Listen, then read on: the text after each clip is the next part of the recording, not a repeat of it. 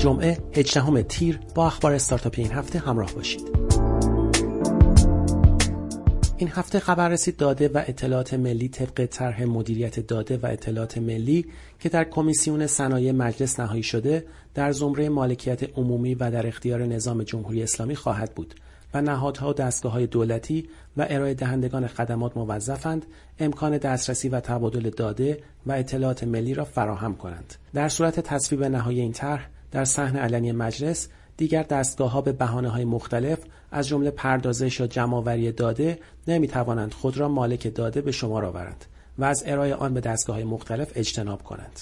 چهارشنبه خبر رسید اداره نظارت بر مؤسسات پولی غیربانکی بانک مرکزی درخواست فیلتر 14 صرافی رمز ارزی را به کمیته تعیین مصادیق محتوای مجرمانه داده است. پیشتر کارگروه مبادلات رمز ارز به دستور شورای عالی فضای مجازی و با ابلاغ معاون اول ریاست جمهوری به منظور ساماندهی بازار مبادلات رمز ارز و برنامه ریزی برای ساماندهی صرافی های رمز ارزی تشکیل شده بود اما در این اتفاق نقشی ندارد برخی منابع غیررسمی می‌گویند اکنون دوازده میلیون ایرانی صاحب رمز ارز هستند شنبه این هفته فیدیبو پلتفرم آنلاین کتاب الکترونیک و صوتی گزارش سالانه 99 خود را منتشر و اعلام کرد که آمار بازدید کاربران از سایت و اپلیکیشن های این پلتفرم نسبت به زمان مشابه سال 98 رشد 3.5 برابری داشته است. اکنون اپلیکیشن فیدیبو حدود 3 میلیون نصب دارد و 1180 ناشر با آن همکاری دارند. دوشنبه تخفیفان اعلام کرد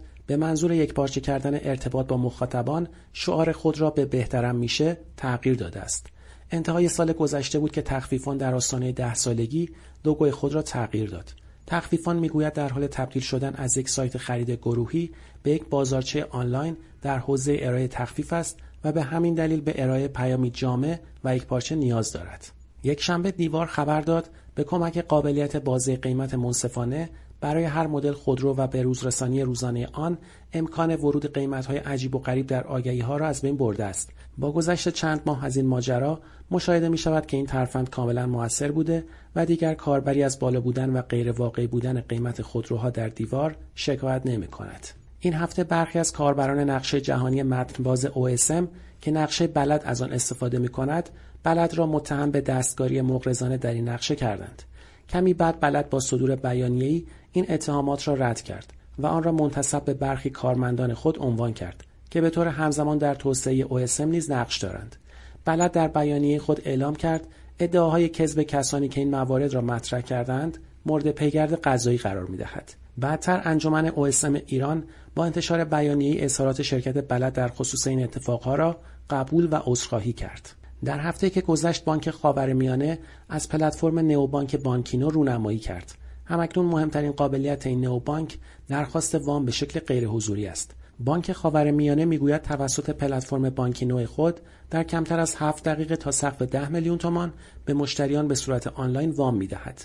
شنبه این هفته سه اپراتور همراه اول ایرانسل و رایتل سازمان تنظیم مقررات وزارت ارتباطات و قوه قضاییه به منظور آگاهی بخشی درباره پیشگیری از وقوع جرائم تفاهمنامه همکاری با عنوان پویش ملی ارتقای آگاهی های حقوقی جامعه را امضا کردند.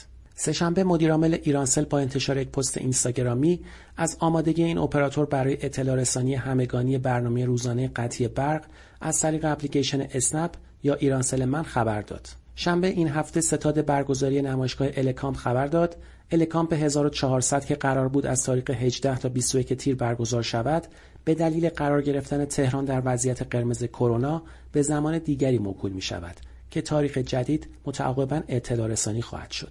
سه هفته پیش در نامه از سوی وزارت کشور فعالیت انجمن بلاکچین ایران متوقف شد.